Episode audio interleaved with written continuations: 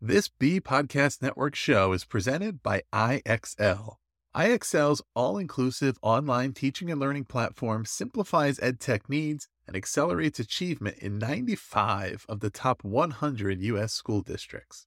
IXL delivers personalized learning across a comprehensive pre K 12 curriculum, including math, language arts, science, and social studies, and it helps you assess student performance through actionable real time insights at every level of your school or district. This one solution performs work that typically requires dozens of different tools. Want to find out why so many leading districts trust IXL?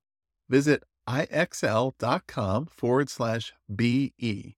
That's ixl.com forward slash BE. TL Talk Radio, Season 5, Episode 3.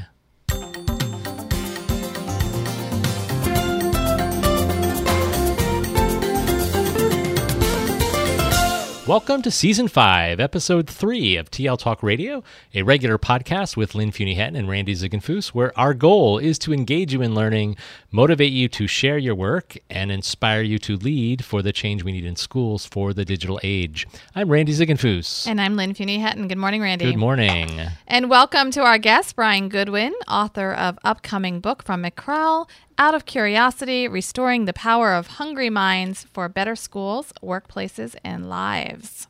Thank you. Good morning. Good morning. And this is actually Bryan's third appearance on the podcast. You might remember Bryan from season two, episode 37, when we spoke about a number of McREL resources. And most recently, last season, episode 33, when we spoke about Curiosity Works, another focus at McREL. But we're excited today to talk a little bit about uh, Bryan's new book, Out of Curiosity, that we have um, actually looked at a production copy. So we got to preview it before it actually goes live. And hopefully, as you're listening to this, it is out there and available uh, for sale. So, welcome to the show, Bryan. Thanks. I'm glad to be back. It's always, always fun to be with you all. Always fun chatting with you. So, if our listeners go to the McREL website, they see that there is an abundance of resources around this topic of curiosity. Mm-hmm. So, uh, share with us what's the story of how you and McREL got so interested in curiosity? Why curiosity? Yeah, you know, we first bumped into it um, in Melbourne, Australia. So we've been doing some work in Melbourne, uh, developing leaders and so forth, and we were told hey, you ought to go talk to this guy on the northern suburbs because um, he's doing some really interesting stuff. And so we initially thought that we would be trying to convince him because he was a regional director about how he should be working with McREL and we would help do leadership development. Um, and it didn't take very long before we were talking to him and realized he was doing something really, really interesting. Um, and his name was Wayne Craig, and he was the regional director in the northern Melbourne metropolitan region. Uh, about 75,000 kids, a big, a big swath of those uh, suburbs in Melbourne, and, and their emphasis had been literacy, numeracy, and curiosity. Um, and that was really Wayne that was driving that to say, let's do let's do improvement that starts with the kids. Let's start with getting kids excited about learning, and won't everything else get easier um, and more joyful? And I think for us at McREL, I'll, I'll speak for myself as a former teacher that was something that was always on my mind. I wanted to motivate kids. Like the last thing I wanted was to be like that class that kids dreaded going to. I kept thinking about how, you know, how do you motivate kids, and I think I was going about it all the wrong way. There's that there's an old joke, you know, about a um, a salesman who goes out um, and has an unsuccessful sales call. He comes back and he's lamenting in the office. Well, I guess it's like they say you can lead a horse to water, you can't make him drink. And then there's a veteran salesman in the office. He says, You got it all wrong, son, right? Your job isn't to make him drink, it's to make them thirsty. Mm-hmm. And I think we keep trying to make kids drink mm-hmm. as opposed to making them thirsty. And that's what I think curiosity is all about. And that's that's why it's really it's invigorated us. It's helped us see our, our research in a new light. Um, and as, as Randy mentioned, we've got a lot of stuff that we're working on really with curiosity because we figure if we can get this right, we can do everything else we want to do. Plus, it'll be more uh, joyful and engaging and the kind of place where we're all excited to get up on a Monday morning and come into school. Mm-hmm. Well, and I think those that uh, get a copy of Out of Curiosity and read it will see, will hopefully shift their mindset. I think it shifted mine to think that this is really, this could be a very powerful uh, leverage point. Uh, for those of us who are really interested in, in, change to really focus on this idea of curiosity. Yeah. Yeah. So I guess the big question is how do we make them thirsty? Yeah, in our yeah. current current um, climate in the educational reform, we don't often talk about curiosity, and And you share a few ideas in your uh, resource that tells us how we can turn this around, how we can create these conditions for curiosity. Yeah, and you know, I would say this. Let's start with let's start with teachers. Let's get teachers curious, and we don't we don't think about that either, right? It just just as we don't think about how do we create classrooms where kids are curious, how do we create schools where teachers are curious? And what I find is that when I talk to teachers about curiosity, they immediately latch onto it. In fact, the research shows that, right? If you if you put curiosity on the list of things that you ask teachers, what what outcomes do you want for kids? They'll almost always star that and circle like, yeah, curiosity is what they want. However, if you ask them without prompting, what things are important, we don't tend to think about curiosity. So how do we make it front and center? Um, I think one of the things that, that we can do is also help, you know, Randy, you mentioned in the book, we, we talk about some of the research here that curiosity is more powerfully correlated with achievement than IQ. Um, we know how important intrinsic motivation is for kids. Uh, and yet we know the longer kids stay in school, the less curious, the less intrinsically motivated they are um, in their core subjects. Um, now, I don't blame teachers for that. I, I kind of go back to the old adage of every system is designed to get the outcomes it produces. So if we've got schools that are creating kids that are bored, disengaged, and incurious, it's because we've designed our schools to be that way. Um, so the good news is that, you know, and there's a lot of ways that we can help kids be curious. And it really starts with just looking at the content and saying, what what what are adults curious about with this? Like what is it? What's a question? What's a prompt that I might get kids engaged in this content? Mm-hmm. Um, to think about it and, and start even with that. Like, why would I want to learn this? Why do adults need to know this kind of stuff? Why is it important? What's interesting about it? Um, and then it, a lot, of it has to do with the kind of questions that we ask kids, the kinds of environments that we create for them. Um, and then the other thing that that we tend to focus on too is that hey, this is already happening, right? I mean, curious. I mean, there are classrooms, there are schools, there are even units or lessons that make kids curious. And I'd start with that. I like I like to tell a story about my daughter Molly. I might have maybe I shared this with you before, but she's now in fifth grade, sixth grade. Time flies. uh, but when she was young, like in second grade, there was one morning it was snowing in Denver, right? Snow was going sideways, and or actually it wasn't snowing sideways. It was just a regular snowy morning, and she wanted to know if it was still a school day, and I said yes, and I thought she would be dejected, but instead she like pumps her fist, right? She's so excited to get to school. Why was that? They were doing some overnight science experiment, and she couldn't wait to get to school. Uh-huh. To see what was going on. And I'm like, man, if that could be true for her every day, mm-hmm. and for every kid every day, what would that look like? So I think that the thing is we really just have to step back a bit and say together, how do we redesign our learning spaces and our classrooms so kids can be curious? And the good news is there's a lot of stuff out there um, about how to do that. As Randy mentioned, we're putting out resources to help people think about that. But also, it's already there. It's there's already in the bright spots that are in your schools and in your systems. And so let's build on those things and say, can't we do that every day for every kid? Mm-hmm. And what would that look like? So, a few years back, uh, our organization, our stakeholders, collaborated to create a profile of the graduate. And that's actually something that's fairly common these days. Districts are doing that to sort of create that vision for the future for when our kids graduate from us. What knowledge, skills, and dispositions are they going to get? And as part of our profile, we included curiosity. Mm-hmm. What have you learned about the role and value of curiosity in the workplace and civic life? Because you do talk about that in your book. Yeah, so that was very pressing of your district, right, to put curiosity in there. um, what we what we know from from studies that that you know they, they look at uh, job or workplaces and they interview folks and then they go talk to supervisors. Who are your best employees?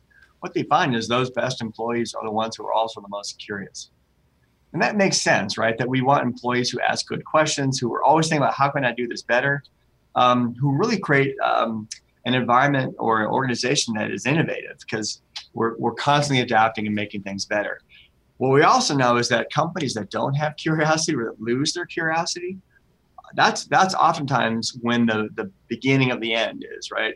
Um, I like to pick on Blockbuster Video, right? Because we can all relate to that. yeah. You think about what was happening in Blockbuster. They weren't asking good questions anymore, more about what do our customers want, what's really happening here. It wasn't like that they didn't know about Netflix. Actually, Reed Hastings came to them. He's the CEO of Netflix to say, to be bought out, right? And and Blockbuster ignored that. Mm-hmm. And I think really what happens, it happens in any organization when the ratio of assumptions to questions gets out of whack, then you know things start to decline. Um, and that's That's also true. Then, Rand, you asked about civic life. I think you think about what's happening right now in our in our nation is when our ratio of assumptions to questions gets out of whack, then we find our politics descending into tribalism. Right, mm-hmm. one side always assuming the worst about the other side, and not asking questions anymore about well, where are you coming from? Why do you think that? Um, how could you arrive at such a different conclusion than I do? And I think what's interesting is that you know, with studies have found that even educated people, like at Yale University, they get these studies where they could they could basically get people to change their minds just simply based upon what they thought their own side felt, right? So they could get liberals to say, let's cut benefits for welfare recipients, or get conservatives to say, let's increase them just based upon what they thought the party line was. The one thing that's interesting, the one thing that cuts through all of that is curiosity, right? When we are, when people who are curious are more likely actually to seek out things that may conflict with their own preconceived notions, right? Because there's the joy of discovery there, and therefore they're more likely to to in, understand what, whether it means you, you adopt the other side's views. At least you understand where they're coming from, um, and are less likely to sort of blindly adhere to, to party line or partisan politics and more apt to meet somewhere in the middle. And that seems like a pretty good thing, right? Mm-hmm. Especially in this particular kind of very vitriolic moment in our nation's politics. So, how do we make sure we don't um, get that ratio out of whack? And how do we, how do we as school leaders work to cultivate more curious organizations? And you mentioned earlier, we really need to start with our our teachers um, yeah, and curiosity. Yeah. What's interesting is, uh, so I mentioned this in the book too, like going back to studies that were done way back in the 1960s, where they were looking at mothers and how mothers interact with their kids. And they found Mary Ainsworth did all these studies starting in Africa, and then she did them in Baltimore. Found that when mothers are warm and nurturing, right, when they create what you call the safe harbor for kids, they were more likely then to go out and explore their environment. So, um, versus mothers who are you know more controlling or kind of um, you know uh, maybe anxious, right? So then you, you, extrapolate that then to the classroom. They found the same things happening in classrooms that when when teachers try to be rigid or controlling or very task oriented, like we got to get the job done, kids are less curious. Mm-hmm. Versus in classrooms where, where teachers are, are warm, they're focused on learning, not necessarily the task, but learning, making sure kids are actually understanding things, and they're asking good questions. That's when we see curiosity flourish. So now, take that idea. What's true of mothers, what's true of teachers, is also true of leaders, right? When leaders can create places where people can ask good questions, when they when they challenge people but don't threaten them, mm-hmm. when it's okay to make a mistake, that whole Kaizen idea, every defect is a treasure. When we see data that don't look the way we want them to, instead of hiding it or explaining it, we dive in and say, well, what's really happening here? maybe what are the bright spots? Well, what are some good things that are happening too? And I think the hardest thing for leaders then is to understand that, you know, our job isn't to have all the answers, but it's to have good questions. Mm-hmm. We, we, we, you know, we, there's a few questions that I provide, you know, for leaders to think about.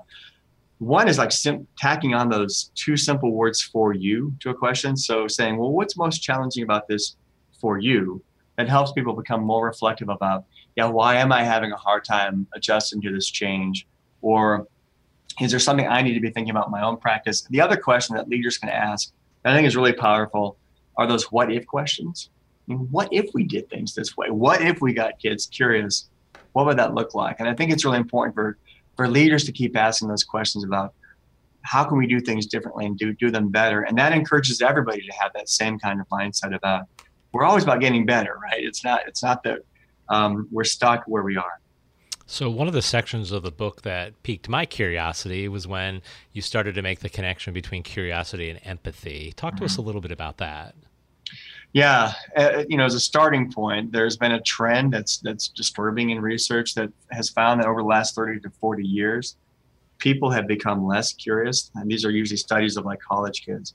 Um, and I found a particular drop, it kind of correlated appears to be with the rise of cell phones and social media. It's a correlation, not a causation, and yet I think a lot of us might say there may be something there, right? That we go to dinner and we see other people, couples sitting together mm-hmm. with their mm-hmm. noses in their phones, not talking to one another. Um, so, what the researchers have found is that people who are curious tend to have better relationships. They put them in different conditions where you're asked, you know, you're asking questions of each other. People who they knew previously going into the study are more curious. tend to dive more deeply into those questions. They really understand other people. Um, and I think that makes sense, right? That that we always like friends who ask questions about us, right? It's important for for relationships that we keep asking questions about each other, learning more about each other's. You know, that we like pina coladas and getting caught in the rain, that sort of thing. but also going going chocolate deeper. martinis. exactly right. You, you have that embarrassing moment.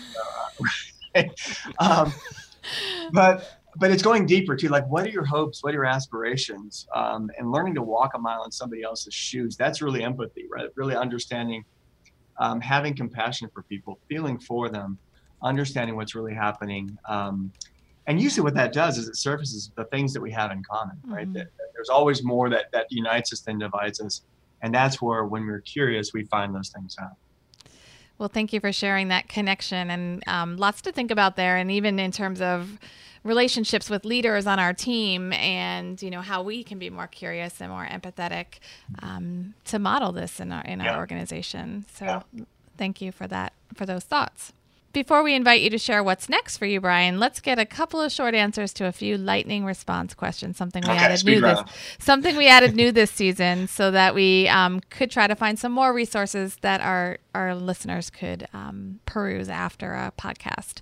So, who is one expert our listeners should connect with to learn more about curiosity? Yeah. So there's a guy that's throughout all my footnotes in the book. It's Todd Kashdan at the at George Mason University. That's where he is right now. Um, he's done a lot of studies on curiosity. He's done the studies around empathy and curiosity. Um, he's looked at life satisfaction and curiosity. So he's also a really good writer. He's engaging. He's funny. So he's got a blog. You can go check him out um, at George Mason University. Todd Kashdan. All right, great. And if you were recommending one book, of course, beyond Out of Curiosity, to our listeners, what might that book be? So I'm glad you asked me that question because I would have been really conflicted only saying Todd Cash. And there's another person out there, Susan Engel at Williams College, um, has done a lot of research on curiosity. She's done a lot of research in the classroom in K-12 settings around curiosity. She's got a great book called A Hungry Mind. Um, you can check her out too, and it's well written, just like Todd. She's a good writer. She's scholarly, but also um, conveys uh, the research in a way that's that's engaging and easy to absorb too. So if I if I could have like a fireside chat with any two curiosity researchers, it would be Todd Kashdan and Susan Engel. Great. And last question um, Is there another either online site or resource or person that you follow and from whom you learn regularly? Yeah. So okay. So true confessions. I was a long form journalist back in the day. So I still I still prefer that form, longer books and articles. So I, I'm an Audible junkie which goes well with Denver traffic, right? Because I can listen on my commute. Um, and I contribute to Ed Leadership. So honestly, um, and this is not just simply plugging Ed Leadership, but there's always so much good stuff in that magazine. I try to read it cover to cover. Mm-hmm um, every time. I'm always humbled by the other writers that are in it. I think that's why they put me in the back by the Sea Monkeys ads, right? Um, oh, there's come on. Um, You've had a couple of uh, columns there yourself, right? I have, yes. I write a mo- I write a monthly column uh-huh. for but uh, um, again, like there's just good stuff there. Mm-hmm. Um, I also really enjoy Sarah Sparks at, at Week. She writes on research every every week and does a great job covering it. Has a great command of the field and explaining things really clearly. So those are kind of my my um, my heroes uh, when it comes to writing and reading. Oh, great. Thank you for those resources. Yeah. And uh, we actually interviewed Susan Engel and her son on their book, uh, The School of Our Own, I think it's called. Perfect. So, yes, yeah, that was a that was a fun conversation. Mm-hmm. Uh, so, yeah, thanks for sharing those yeah. resources. We'll make yeah. sure those appear in the show notes and definitely add some dimension to our conversation here. So, last question what's uh, on the radar for you? What what's what's coming up that you'd like to share with our listeners? Yeah, so I think last time I shared that we we had a white paper come out called Student Learning That Works. That's going to become a book. We're going to expand that more. And what that's all about is really how do you you know how do you have curiosity guide learning we've created a, um, a, way to sequence learning that keeps curiosity alive so we'll be fleshing that out into a full book hopefully sometime next year um, it all depends on how much time I can clear off my my plate to do that. Another book I'm really excited about that uh, is coming out with a friend of mine um, and his colleague. So Pete Hall and Alisa Simeral um, have been long-term authors, also long-time authors for ASCD. We're working on a book that's really helping teachers become reflective, to ask themselves good questions, so they stay curious in the classroom.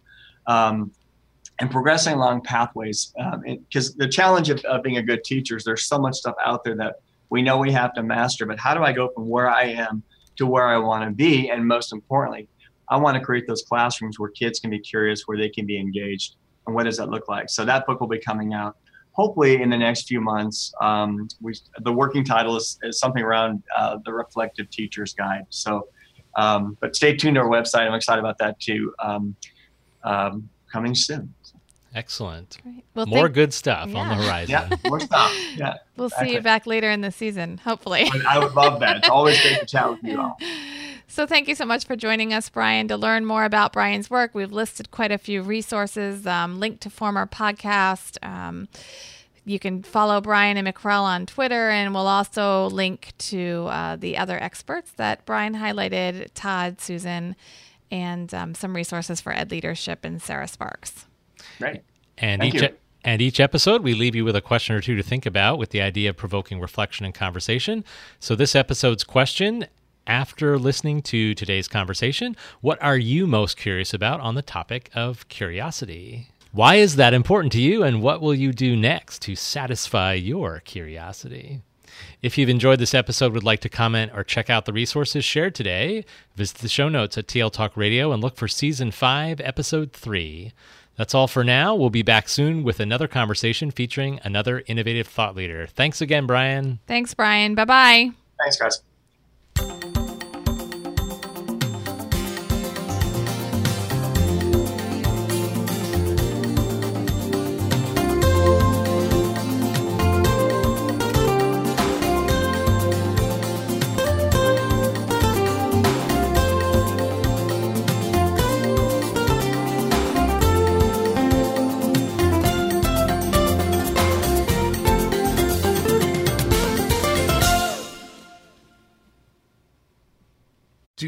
Want to simplify your school's technology, save teachers time, and improve students' performance on state assessments? You can do it all, but don't waste another minute. Head straight to ixl.com forward slash BE to learn how IXL's research proven teaching and learning platform can help you achieve all of these goals. That's ixl.com forward slash BE.